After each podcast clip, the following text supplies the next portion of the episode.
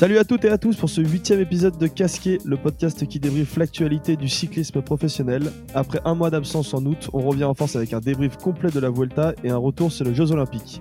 Et pour m'accompagner pour cette nouvelle émission, les titulaires sont de retour, à commencer par l'homme qui descend aussi vite les canettes de 8-6 qu'il ne monte le galibier. Comment ça va Enzo? Je savais pas si c'était Flo ou moi. non, bah ça va, ça va. Écoute, euh, très bien. Fin de fin d'été. Euh. Profite, profite encore du beau temps. Euh, et avec lui, il essaie de nous faire croire qu'il part en Colombie pour visiter le pays, mais on sait très bien que c'est uniquement pour suivre le stage Nairo Quintana et revenir plus affûté que jamais à la rentrée. Florian Lisca, bonjour. Je vais tenter de percer le mystère des Colombiens qui n'ouvrent jamais la bouche sur l'école. C'est tout le sujet de, mon voyage en Colombie. très bien. Va très bien, merci. Après cette magnifique introduction, euh, je vous propose qu'on ne perde pas de temps et qu'on rentre directement dans le vif du sujet et on attaque avec les Jeux Olympiques.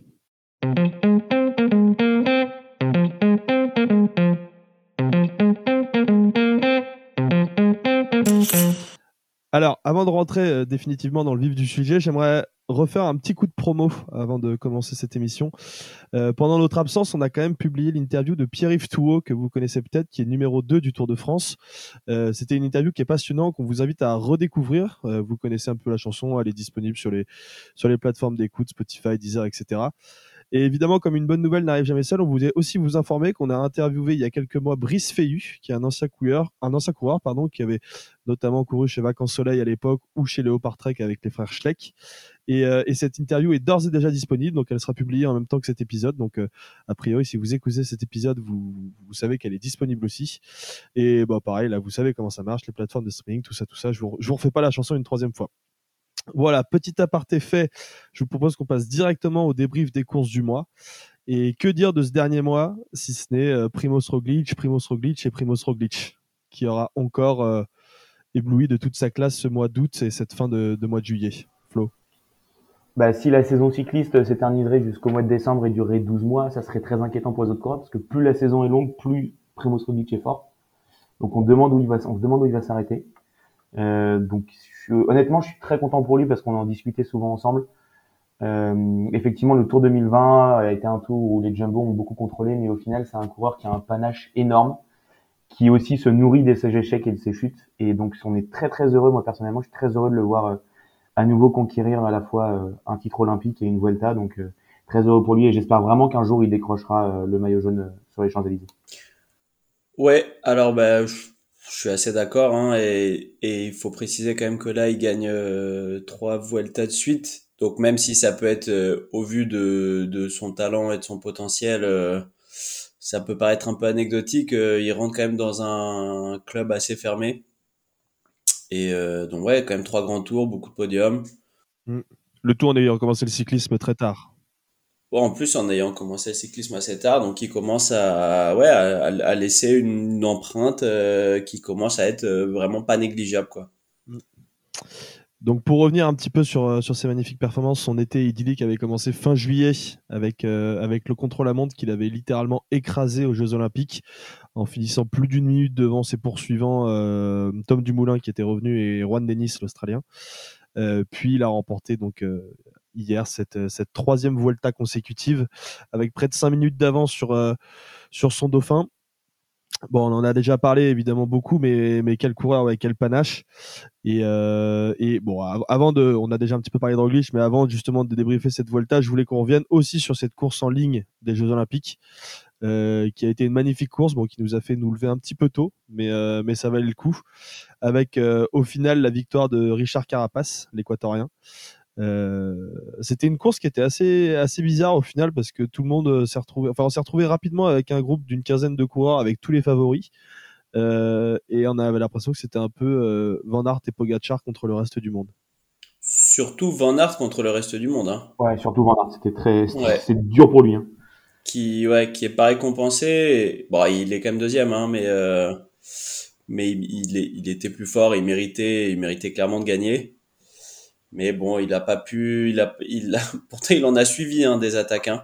Ouais, ah bah, il les a quasiment, il a quasiment tout été les chercher, ouais. Ouais, bah sauf celle de, sauf, sauf, euh, Carapace quoi. Mm. Ouais, Carapace qui part à une dizaine de kilomètres de l'arrivée avec euh, Brandon McNulty, il me semble. Qui... Ouais, exactement. Et ça a été une course assez bizarre, ouais, qui a été animée par Pogacar, par Van Aert, par les Belges aussi, qui ont durci le rythme de la course. Et au final, euh, on, s'en est, on, remarque que c'est les petites équipes qui s'en sont le mieux sorties. Donc Carapace parce qu'il était tout seul. Là où les armadas italiennes et belges ont au final euh, bah, pas pu participer à la course parce que dès que dès qu'une échappée euh, sortait, il les obligeait à rouler. Donc un peu triste pour Van sur la course, mais en même temps tellement heureux pour le l'Équateur et pour Carapace qui était le plus malin et qui qui a été bien plus fort que McNulty dans les derniers kilomètres. Mais là-dessus, il n'y avait pas trop de secret. Mais c'est c'est c'est un un juste récompense parce que depuis qu'il a rejoint Ineos, Carapace, c'est un petit peu plus compliqué pour lui d'un point de vue individuel et au final, il allait chercher son titre olympique euh, de très très belle manière. Ouais, c'est en vrai c'est un coureur. Euh, bon, on a on a eu le souvenir de lui là sur ce dernier Tour de France du mec qui qui est resté dans les roues, mais en vrai c'est un coureur euh, assez exceptionnel. Richard Carapace aussi qui est normalement plein de plein de enfin très offensif, très intéressant à suivre et, et, qui est genre vraiment un dynamiteur de course quoi. Ouais, Ouais, bah, un peu à l'image d'un Katowski, hein, qui a, depuis qu'il a rejoint euh, Sky puis, euh, puis Ineos, euh, c'est un peu, un peu rangé, un peu rangé son tempérament d'attaquant, mais au final, au final, il nous a offert une très belle course, et en tout cas pour Carapace sur les Jeux Olympiques. Et, et surtout, il y avait un truc, c'est que lui, qui était équatorien, je pense, a beaucoup moins souffert de la chaleur et de l'humidité, qui était vraiment écrasante sur ce, sur ce, sur cette course au Japon. Ouais, euh, un petit point, un petit point cocorico, le, premier de ce podcast, euh, parce qu'il faut quand même parler de la superbe course tactique de, David Godu euh, aux Jeux Olympiques, qui est littéralement une catastrophe, qui a donc décidé d'attendre le sprint final avec Van Aert, Pogacar, etc., pour se dire ah je vais peut-être gagner. Évidemment, il a fini septième. Ouais, alors que c'était déjà quasiment au vu au vu de la physionomie de sa course, c'était presque un miracle qu'ils soient encore là. Et du coup, il n'avait plus qu'à attaquer quoi. Enfin, il avait rien à perdre honnêtement. Il, il était vraiment dans une configuration parfaite. Il s'est fait lâcher, on ne pensait pas qu'il reviendrait. Il réussit à revenir dans le groupe des favoris et rien. Il attend le sprint. Et voilà, comme tu dis, c'est bizarre parce qu'en réussi quoi. Non, mais c'est bizarre parce qu'en plus, il a pas l'air si mal que ça. Sur, euh, sur, la fin de course, tu as l'impression qu'après. Alors, je me rappelle plus du nom du col euh, qui était assez monstrueux d'ailleurs. Qui était. Voilà, c'est ça, genre 25 km de l'arrivée. Et après, il y a encore une petite bosse. Et là, tu as l'impression qu'il est pas mal. ouais, il a un petit regain. On a l'impression qu'il a, un regain. Il rentre dans le groupe et, et, ça va mieux. Et on se dit, il va, il va, il va y aller, quoi. Et rien du tout. Il reste dans la route Van Aert et il ne sort absolument pas. Voilà. Et, il a déclaré à la fin quand même que la tactique c'était d'attendre le sprint. Mmh. Ouais, ouais. Je, me dis mais comment les mecs peuvent se dire ça alors qu'il y a Van Aert et Pogacar et, et d'autres quoi? C'est pas les mecs, hein, c'est lui, hein, je crois. Hein. C'est juste lui qui a décrété ça quoi. Ah bon, j'avais l'impression que c'était une tactique avec Thomas Buckler. Tu penses? ouais, Je sais pas. Je, je crois qu'il de toute façon il y avait de mémoire il y avait pas d'oreillette sur la course, donc je, moi je pense que c'est plutôt lui qui s'est vraiment dit je, je peux au sprint pense pas que Thomas Vauclair lui ait dit joue tout sur le sprint. Hein. Oui, oui. En plus, connaissant Thomas Vauclair, même s'il y avait eu les oreillettes, je pense qu'il lui aurait plutôt dit vas-y. Non, c'est bizarre, il a été à contre-temps tout le temps, quoi. Après, pour être un peu plus mitigé, c'est sûrement un manque de lucidité dû aussi aux conditions qu'on a évoquées sur la course, etc. Et je pense que effectivement, il était déjà content d'être là, puisque sur le col, il est, il est plus dans le coup, sur la grosse ascension. Donc euh, voilà, je pense qu'il y, y, y a, clairement un manque de lucidité. Bon, il fait quand même un top 10, il est là, il est, il, est dans le coup sans être dans le coup, quoi, en fait. C'est ça qui est un peu frustrant, en fait. Ouais, ouais, c'est vrai. Non, mais c'était vraiment plus pour chipoter sur cette déclaration de, de fin de course où il dit qu'il va jouer le sprint, alors qu'en vrai, bon, on sait très bien qu'il a aucune chance. Et d'ailleurs, ça se confirme sur le sprint puisqu'il est complètement battu euh, par tout le monde. Bon, très bien, messieurs, merci pour ce, pour ce premier débrief de, de la course en ligne des Jeux Olympiques. Euh, bon, je vous propose qu'on revienne pas spécialement sur le contre-la-montre, puisque de toutes les manières, il aura été écrasé par, euh, par, euh, par Primoz Roglic, même si peut-être que vous voulez dire un petit mot sur le retour de Tom Dumoulin, qui après trois mois d'absence. Euh, je vais laisser Enzo sur le, sur le retour de Dumoulin, mais moi, juste avant, sur le, une grosse déception pour Stephen Kung, qui rate la, qui rate la médaille de bronze pour 4 dixièmes sur un chrono d'une quarantaine de kilomètres, c'est dur mais ça a été un contre-la-montre d'un très très gros niveau. Hein. Derrière Roglic, il y a beaucoup de coureurs qui se tiennent en quelques secondes. Euh, il y a 5-6 coureurs, c'est un, un, très très haut niveau sur ce contre-la-montre. Je crois que de la, de la troisième à la sixième place, il y a moins de 10 secondes, il me semble. Et il y a, si vous regardez la liste, il y a que des très gros rouleurs. Donc euh, ouais, c'était c'était c'était assez impressionnant et c'est encore plus impressionnant de voir Roglic euh, surdominer cette concurrence-là. Et, et, pour parler du Moulin, bah il revient à un très très bon niveau. effectivement, après son, son, son absence, donc bon, visiblement, pendant sa soi-disant retraite, il a quand même continué à rouler. Hein. Je pense qu'il n'était pas voilà, il n'était pas complètement inactif. Et, euh, et après, non, par contre, il y a une course qui est très intéressante. Enfin, très intéressante. Il y a une très belle course, c'est celle dans VTT des JO. Oui, c'est vrai. Où malheureusement, on a. Bah voilà, malheureusement, il y a eu cette grosse chute de Van Der Poel qui nous a un peu privé de. Peut-être il y aurait pu avoir une grosse, grosse confrontation entre lui et Pitcock. Qui mm. s'est donc imposé mm. largement devant tout le monde très facilement et qui lui aussi là il nous on l'avait un peu oublié mais euh, mais voilà. on, en a moins parlé parce qu'il n'était pas présent sur le Tour de France mais son début de saison euh, est à l'image de ces Jeux Olympiques euh, assez exceptionnel pour un coureur de 21 ans je crois en plus il me semble. Donc ouais c'est ça. C'est ça voilà. Donc là il va pouvoir pleinement se, se, se reconsacrer je pense au, au à la route messieurs je vous propose qu'on bascule sur la sur la Vuelta euh, je vais vous commencer par un petit rappel euh, des classements. Euh, donc évidemment, on en a parlé, Primoz Roglic s'est imposé avec près de 5 minutes d'avance sur Henrik Mas. qui fait sa meilleure performance sur un grand tour, il me semble, en finissant deuxième. tout comme Jack Egg, qui finit troisième à 7 minutes 40. Adam Yates et Gino Bader viennent compléter le top 5. Petite surprise, Gino Bader, je pense qu'on en reparlera, on en reparlera tout à l'heure. Egan Bernal finit 16e avec 13 minutes de retard. David Delacruz 7e, Sepkus 8e. Notre premier français Guillaume Martin 9e et l'Autrichien Félix Groschartner 10e pour compléter ce top 10. Euh, ça, c'était le classement général. Ensuite, Fabio Jacobsen a remporté le classement par points devant Primo Roglic. Donc on voit que Primo Roglic était un petit peu partout sur, ce, sur, sur cette Volta. Et encore que Roglic, c'est parce que les, les, arrivées en montagne euh, comptent moins de points, deux fois moins de points, je crois, que les arrivées sur du plat. Je pense que sinon, il a le maillot vert, en fait. Oui, oui bah, ce, qui est, ce qui est un petit peu logique aussi. Mais euh, oui, non, mais il est vraiment, il est omniprésent partout.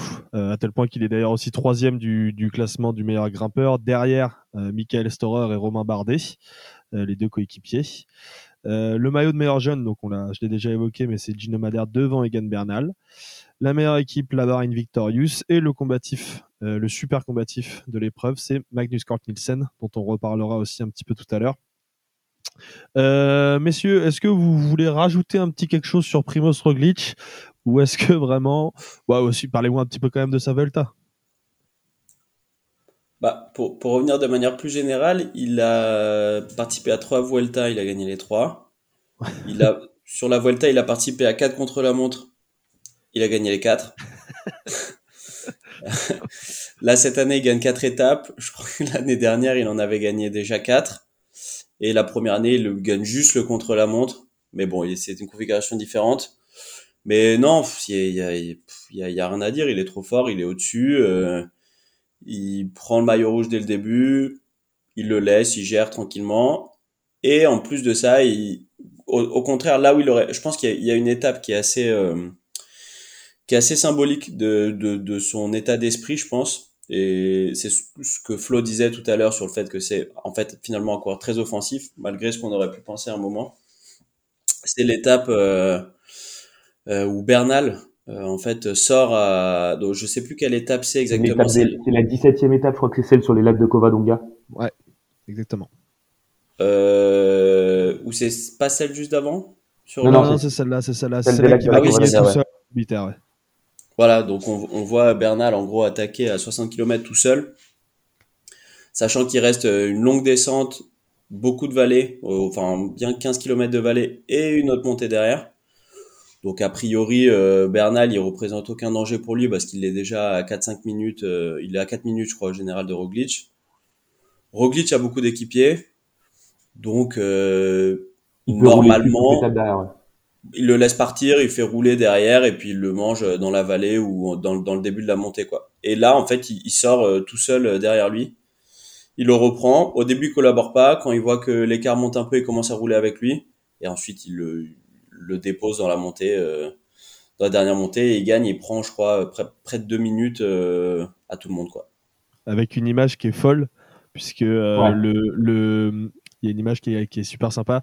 Euh, le groupe des poursuivants qui arrive derrière avec tous les favoris, donc euh, Henrik Mas, etc., et dont Sepkus. Euh, ce groupe-là qui se dispute, dispute le sprint.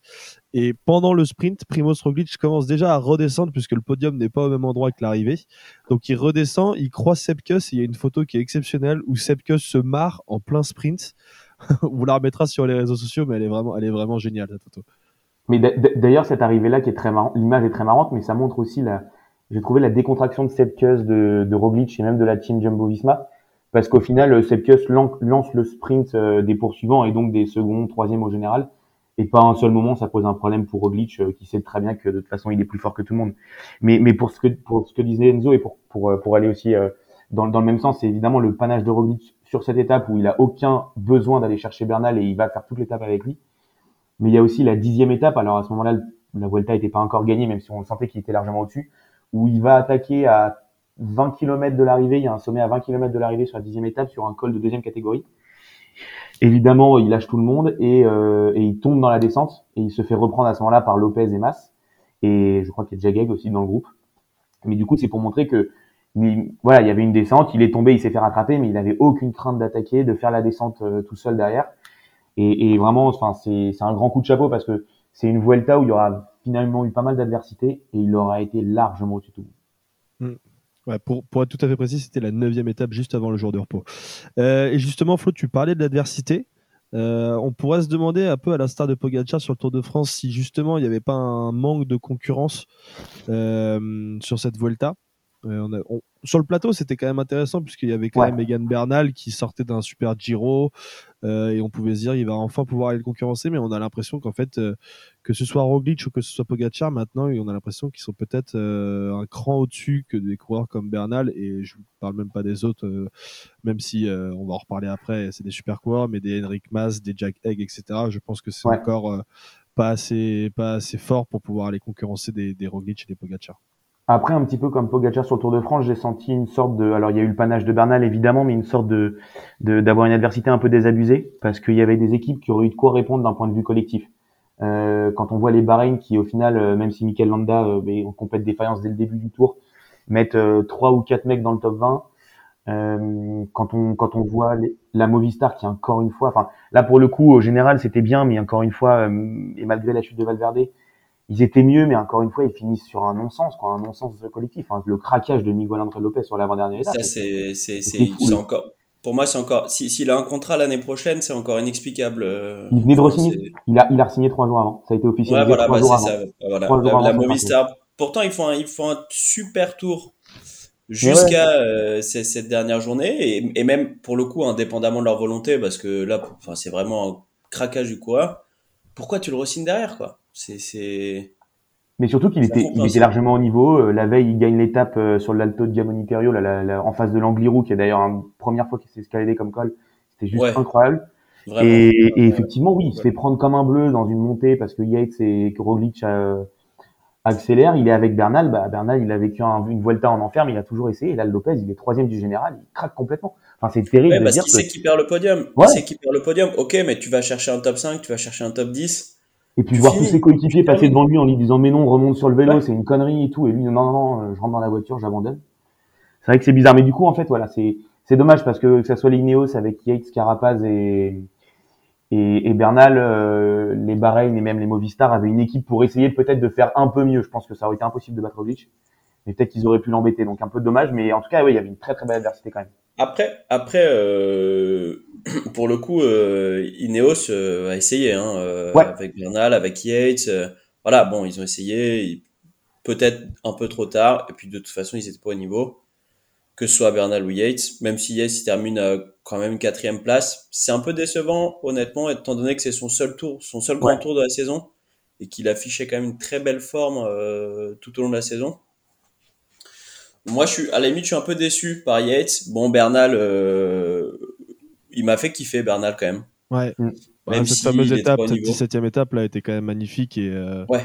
et un coup de chapeau. Même si ça termine un peu en défaillance chez lui, euh, c'était quand même une, une, une super, euh, déjà une super échappée avec Roglic et puis vraiment mm. un format de course qui était très sympa. Quoi.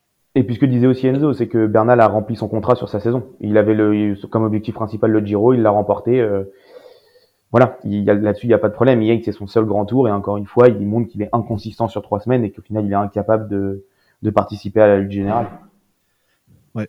quand on regarde les trois vainqueurs des trois grands tours, c'est quand même assez intéressant. Hein. Bernal, Pogacar, Roglic, on sait que c'est vraiment probablement les trois meilleurs coureurs aujourd'hui euh, sur, le plateau. Euh, est-ce qu'on parlerait pas un petit peu d'Henrik Mas, les amis, qui signe donc sa meilleure performance sur un, sur un grand tour en finissant deuxième à 4 minutes 42 de Roglic? Bah, vous parliez un petit peu tout à l'heure de, la, de l'équipe Movistar. pour une fois qu'ils ont un leader qui tient un petit peu le, la route, et jusqu'au bout. C'est quand même intéressant. Et, euh, qu'est-ce qu'on, qu'est-ce, comment on voit l'avenir de Henrik Mas Est-ce que c'est une performance euh, ponctuelle ou est-ce que c'est un truc qui pourrait revenir euh, assez régulièrement? Non, moi je pense que c'est un, c'est pour moi ça n'a rien de ponctuel. Déjà c'est pas son premier podium sur la Vuelta, son deuxième. Il avait déjà une troisième place. Après c'est vrai qu'il a été souvent un peu décevant. C'est pas un coureur très spectaculaire mais euh, ça reste euh, quand même un des meilleurs grimpeurs euh, du plateau en ce moment, depuis quelques années d'ailleurs, qui a pas été épargné par les tracas physiques, les quelques chutes, quelques blessures. Parfois peut-être un peu friable mentalement, mais bon, il a fait un, il a fait une très belle Vuelta. peut-être un petit regret, même si je pense pas que ça aurait changé grand-chose. il chute la veille de l'attaque de Bernal et Roglic je pense que si je chute pas la veille, euh, il y a des chances qu'ils prennent la roue. On, surtout qu'on avait vu euh, Lopez essayer de, de, les rejoindre, qui a abandonné au bout de quelques kilomètres. S'il partait à deux, je pense qu'il y avait moyen de prendre la roue et peut-être d'aller embêter Roglic sur le dernier col s'ils étaient tous les deux. Sachant que Roglic, au final, sur la dernière ascension, bon alors il a pas mal de kilomètres d'échappée dans les jambes et il a quand même un peu roulé avec Bernal. Mais sur la dernière ascension, il perd du temps en fait sur le deuxième groupe il en gagne, en tout cas, il en gagne pas. Il en gagne pas et, il, perd sur la fin, il perd beaucoup de temps. Donc euh, voilà, peut-être le seul petit regret pour lui. Après, je pense que c'est une Vuelta très satisfaisante. Et, et est-ce qu'il n'y a pas encore aussi une, petite défaillance euh, sur les contrôles à la montre par rapport au gros? Bah on. C'est pas une défaillance. C'est pas, une défaillance, ouais, on le sait. Et en plus, le, dernier gros contre la montre qui fait 30 km, il sait qu'il a tout perdu, mais il sait qu'il a quasiment aucune chance d'être éjecté du podium voire de sa deuxième place. En plus, comme Enzoldi, il tombe quatre jours avant, donc il a quand même quelques difficultés. Mais au final, sur deux semaines et demie, ça a été le seul qui régulièrement a pu résister un peu à Roglic. Il, il y a eu que lui. Euh, donc moi, pour moi, c'était avec Enzo, on a souvent parlé d'Henrik Mas. C'est un, c'était plutôt nous pour nous une anomalie de pas le voir au niveau qu'il était sur cette Vuelta. Et là, à mes yeux, il vient enfin de, de montrer quelque chose et j'espère enfin que la Movistar va réussir à lui faire confiance parce qu'on a eu les épisodes Miguel André Lopez ou Quintana qui au final étaient jamais capables de tenir sur trois semaines. Euh, bah, peut-être que maintenant faut changer de faut changer de cheval et, essayer de plus miser sur Henrik Mas. Bah, je, je sais pas parce que le tour de Lopez il est intéressant quand même. Ouais, mais il aura toujours cette limite du contre-la-montre. Oui, mais un peu au même titre que Henrik Mas finalement. Ouais, ouais. Euh, J'ai l'impression que c'est un peu le problème aussi de toutes les autres équipes, euh, hormis euh, Pogacar et Roglic. Quoi. J'ai l'impression que ces deux mecs-là sont tellement forts sur les contre-la-montre que quoi qu'il arrive sur un grand tour, t'es sûr de perdre. Bon, ça dépend des parcours, mais t'es sûr de perdre au moins entre 2 et 5 minutes à ces mecs-là. Et après, pour aller les rechercher en montagne, c'est quand même beaucoup plus compliqué. Effectivement, ça, ça, ça dépend de comment a été conçu le tour. Mais si t'as. Là, bon, il y avait 37 km de contre-la-montre, c'est quand même pas énorme. Oui, oui sachant que les 7, c'est bon, c'est le, le, premier jour. C'est un prologue. Euh. Et voilà. Bon, après, c'est sûr qu'en mettant 30 km le dernier jour, si jamais il y avait un petit suspense, euh, même si euh, supposément Henrik Mas avait 30 secondes d'avance sur Roglic, bon, il n'y a pas de suspense. dans tous les cas, le, son sort était réglé. Mm. Mais, mais moi, je, je pense qu'un Bernal qui est encore jeune, travaillant beaucoup sur le contre-la-montre, il peut, euh, il fera pas des, bah, par exemple Pogacar, c'est un gars, il y a, il y a, il y a un an et demi, avant qu'il fasse son chrono euh, sur la planche des belles filles, personne ne pensait qu'il pouvait faire ça en chrono. Ouais. Enfin, ce qu'il ce qu'il a fait cette année en chrono, c'est impensable encore il y a six mois, quoi. Donc, euh, et puis voilà, pas, je, je, pense que c'est pas, c'est pas définitif. Même si sur le papier ils sont largement meilleurs que la concurrence. Et puis que ce soit Pogacar ou Pogacar ou Roglic, euh, c'est les plus forts en chrono, mais de toute façon, même sur des sur des parcours de, de trois semaines qui seraient plus montagneux, pour l'instant en montagne, à part peut-être Bernal, il y en a pas beaucoup qui sont capables de leur de leur parler dans les yeux. Hein. Donc ça reste aussi le. Alors on verra ce que va donner Jonas Vingegaard. Et puis on a aussi très très hâte, je pense, de voir sur le Tour de France éventuellement l'année prochaine les trois, c'est-à-dire et Carapaz, et Bernal, et Roglic, avec la priorité tous les trois sur le Tour de France. Parce qu'au final, on n'a encore jamais eu ce format de course. Ouais. et Pogacar, pardon, ouais, donc les trois. Et, et, et c'est vraiment le truc qu'on attend, euh, que tout soit bien entouré, mais que les trois gros leaders actuels soient là, mm. avec Thibaut Pinot. Et à 100%. le avec Thibaut Pinot était tellement sorti de nulle part, je m'y attendais pas du tout. et euh, bon, alors le troisième de cette Vuelta, c'est euh, Jack Egg qui donc aura été le leader de la meilleure équipe euh, de, de la Vuelta, la Bahrain Victorious. Euh, bah pareil, vous parliez un petit peu Flo, tu évoquais tout à l'heure cette équipe qui est quand même euh, très intéressante sur le papier, avec Caruso, avec Landa, bon, qui est en défaillance sur le début, mais c'est quand même une équipe euh, qui a déjà montré ses preuves aussi sur le Giro, et sur le Tour de France, où ils ont été super intéressants. est-ce que, bah, alors peut-être pour l'année prochaine, en espérant qu'un Mikel Landa revienne à son meilleur niveau, est-ce que ça peut être justement une équipe et alors peut-être aussi Jack Egg qui vient euh, qui viendra concurrencer euh, les, les, trois grosses équipes et les trois gros coureurs sur euh, sur l'année prochaine. Bah en fait le c'est exactement ça, c'est-à-dire que c'est l'année de la révélation pour pour Bahrain Victorious parce que il part il, commence la saison avec un vrai gros leader qui est Mikel Landa qui met leader à la fois sur la Vuelta et sur le Giro sauf qu'au final il se sera jamais remis de sa chute sur le Giro.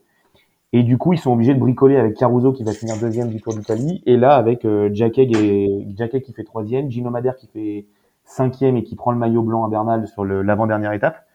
Donc au final, c'est une équipe qui sait très très bien rebondir et se reconstruire après des échecs.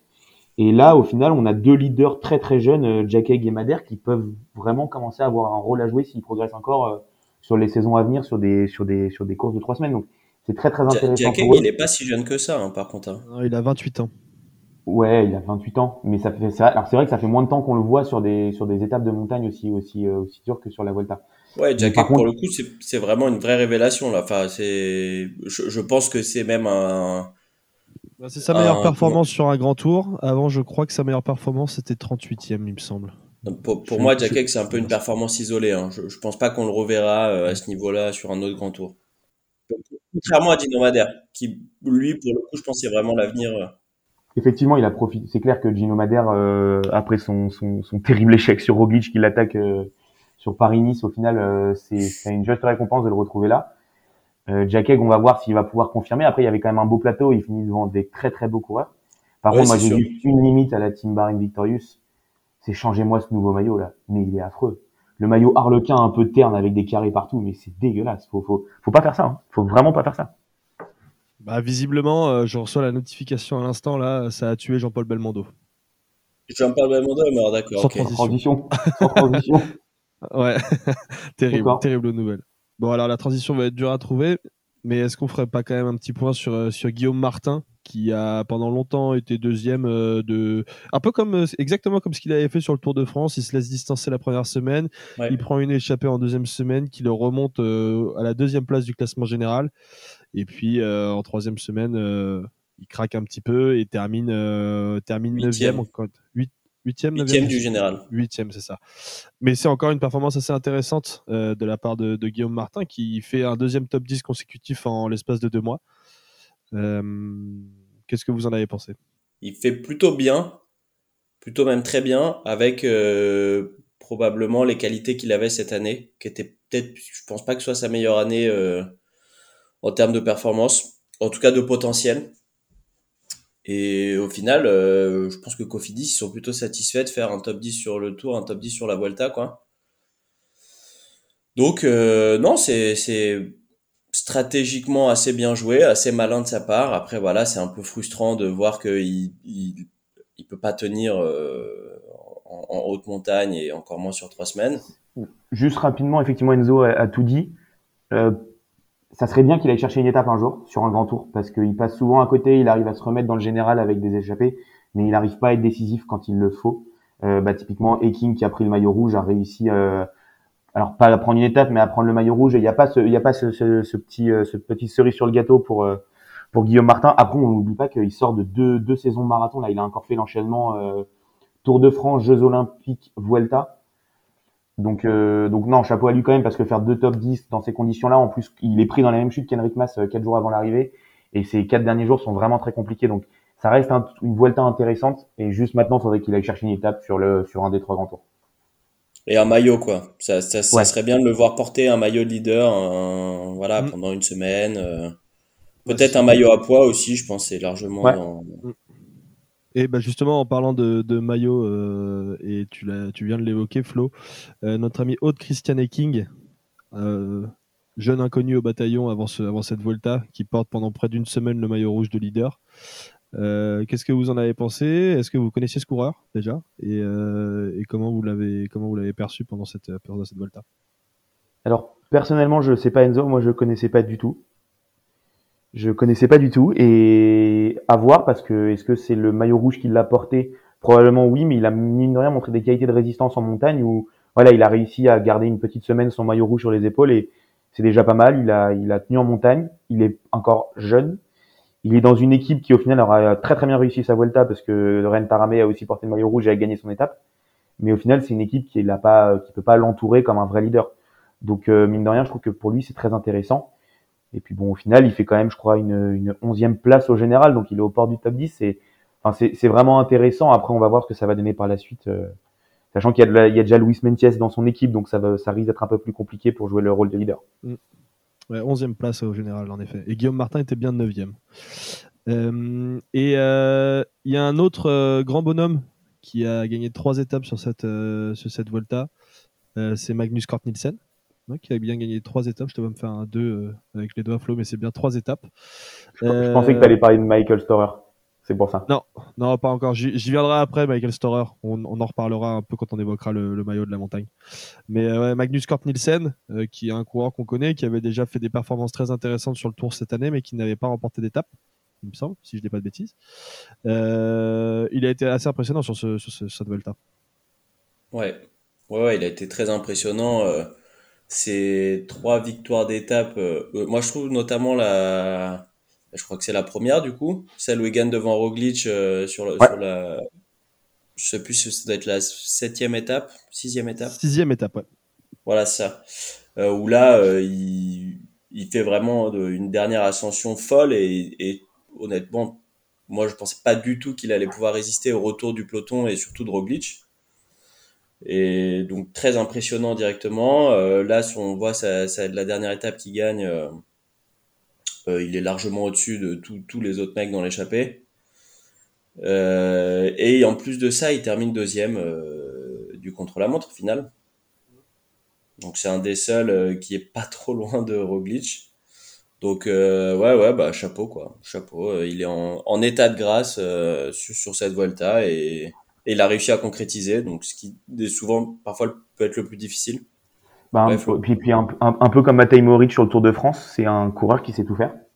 C'est un coureur qui sait gagner en sprintant, c'est un coureur qui sait, qui est malin, qui sait régler les échappées, qui sait aussi partir sur des bosses, qui sait aussi résister sur des cols, euh, sur des cols plus longs. Et en plus, euh, c'est vrai qu'il résiste une fois à Roglic euh, et il arrive à gagner cette étape en solitaire. Mais il est pas loin de récidiver, il est pas loin de faire quatre étapes, hein, parce que l'étape que Roglic gagne, alors je, je crois que c'est, ça doit être la quatorzième étape à, à Valdepeñas de Jaén, là c'est la onzième étape euh, où c'est Roglic qui gagne sur des pentes assez folles euh, sur une bosse à la fin, et ben c'est Magnus Korfinsen qui a encore le dernier d'échappée à résister, qui se fait reprendre, je crois, à 400 mètres ou 500 mètres de la ligne. Donc, enfin, c'est un coureur malin, intelligent, fort, costaud et qui sait tout faire. Donc, euh, et très belle moustache. Et, très très belle moustache, une petite moustache rousse. Ça c'est pas négligeable. C'est pas négligeable. Et non non non non, très intéressant, très très intéressant et et puis surtout le, le genre de coureur qu'on aime voir. Bon, et rapidement, pour être euh, tout à fait complet sur, euh, sur les maillots, euh, donc je vous l'ai dit tout à l'heure, le maillot, le classement par points a été remporté par Fabio Jacobsen, qui se sera disputé quand même les sprints avec, avec Jasper Philipsen. Ils auront gagné deux victoires chacun. Bon, Jacobsen qui s'en sort un petit peu mieux, puisqu'il y a ce, il y a ce maillot distinctif en plus. Est-ce que vous voulez dire un petit mot sur ces deux coureurs ou est-ce qu'on embraye directement sur, sur le maillot de la montagne?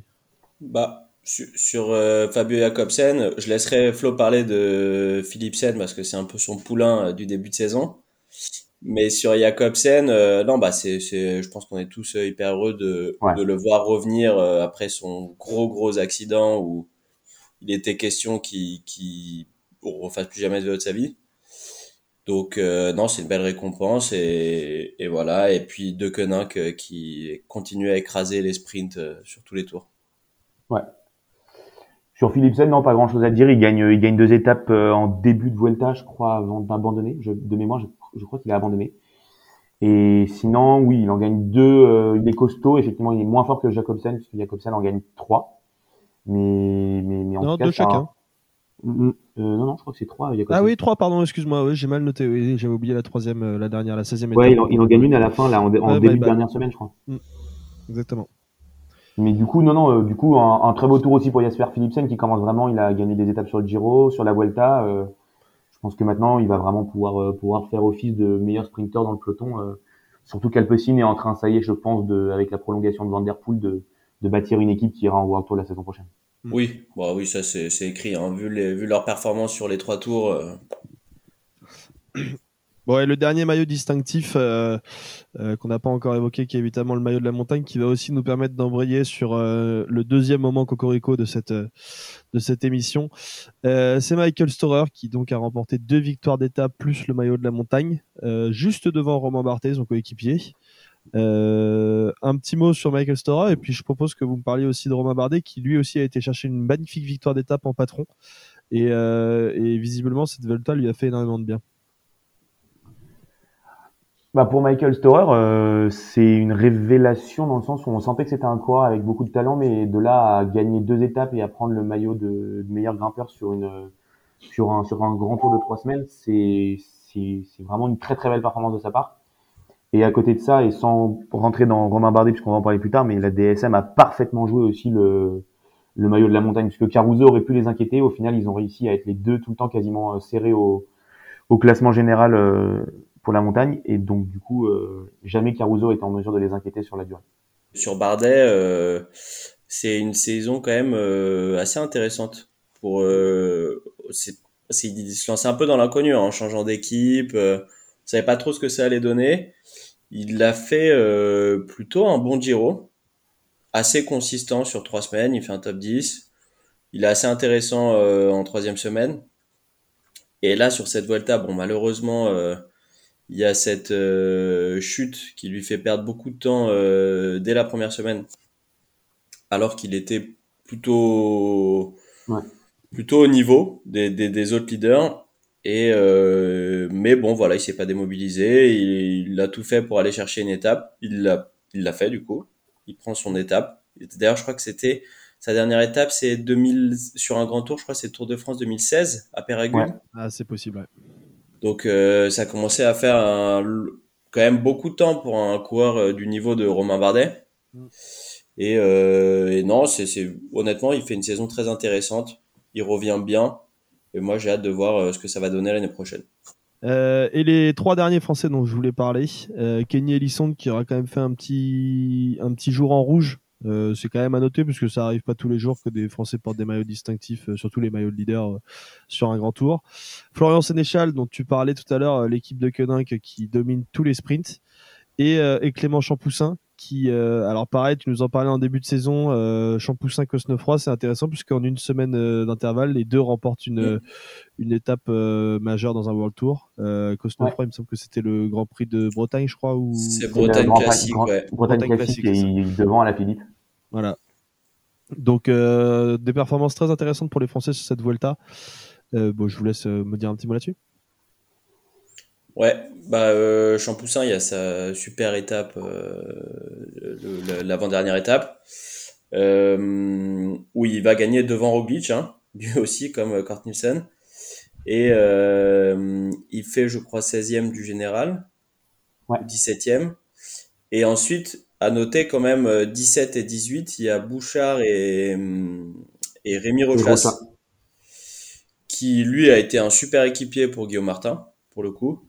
Et Bouchard, euh, on l'a vu, à un niveau assez intéressant, même si je pouvais mettre une petite réserve. Euh, on l'a souvent vu attaquer à contre-temps ou un peu de manière un peu désespérée. Mais en tout cas, il euh, confirme sur son Giro 2021.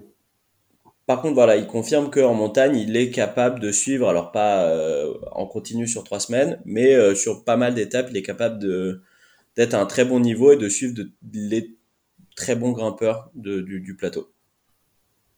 Mais bon, mhm. euh, il manque encore ce truc. Euh, soit prendre plus d'échappées, perdre plus de temps, soit euh, voilà, encore faut encore passer un, un step, je pense.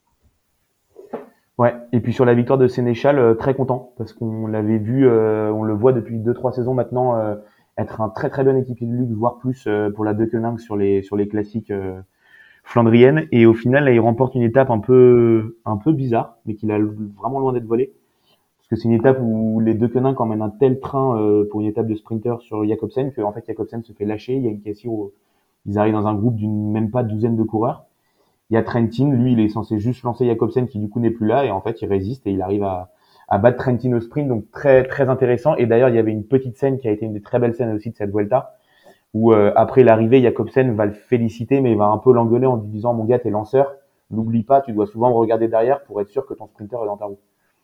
Parce que clairement Jacobsen, euh, je crois qu'il a eu un petit problème euh, de saut de chaîne et du coup il a jamais pu, il avait pas pu, il pouvait pas avoir les jambes pour retrouver la roue de de Sénéchal, mais en tout cas une très très belle étape pour lui.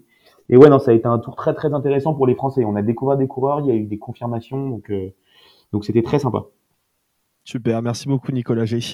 Et euh, bon, après j'arrête après avec tout ça, mais quand même Fabio Harou, c'était sa dernière course. Ouais. Enzo, la, plus, la plus belle grimace du plateau. Non, mais c'est la, la, la, plus belle carrière ratée, surtout de, du plateau.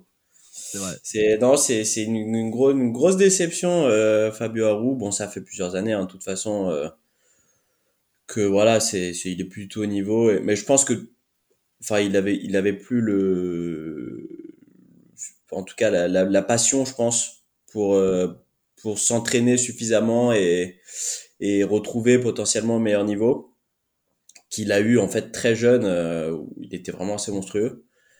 Et au final, il, bon, il part avec une Vuelta quand même. Hein.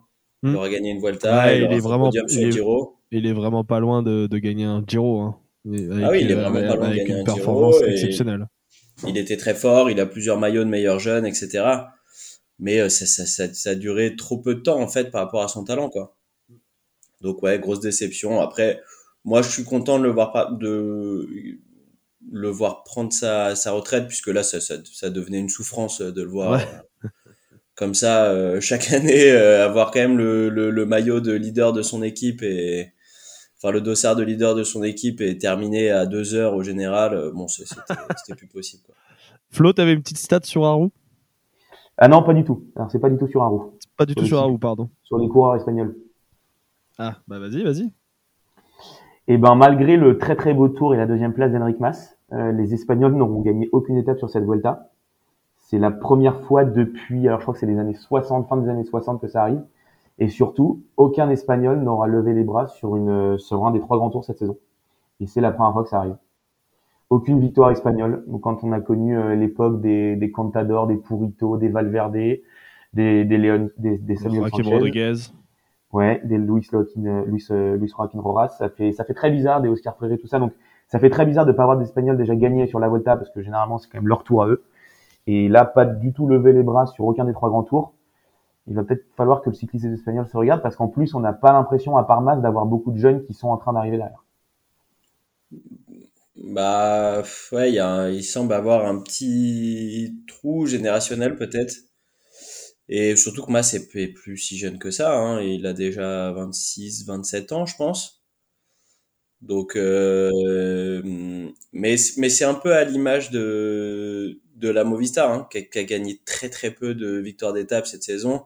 Bon là, heureusement, ils font une bonne Vuelta, mais euh, mais ouais, on voit on voit un déclin et, et même les bon ils sont pas passés loin. On, on pense à Arambourou, euh, voilà, il y a les frères Isaguirre, mais euh, mais ouais, c'est fou quand même de voir euh, zéro victoire d'étape espagnole sur un grand tour quoi. Mm.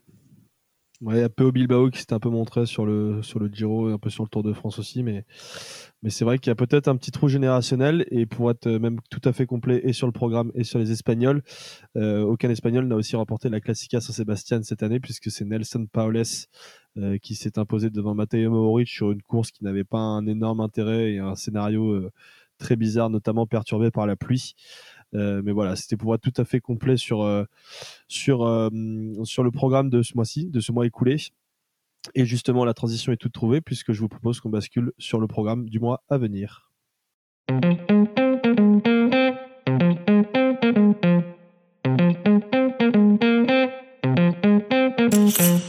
Alors messieurs, euh, le programme à venir pour ce mois de septembre et le début du mois d'octobre, on a actuellement le Tour de Grande-Bretagne euh, qui a commencé, qu'on vous débriefera le mois prochain.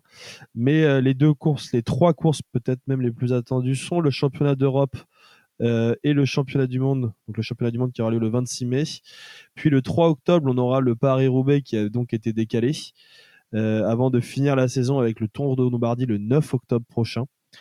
Euh, vous, vouliez faire un petit point sur euh, les championnats d'Europe et les championnats du monde à venir, puisque ça va être des, plateaux qui sont quand même assez intéressants.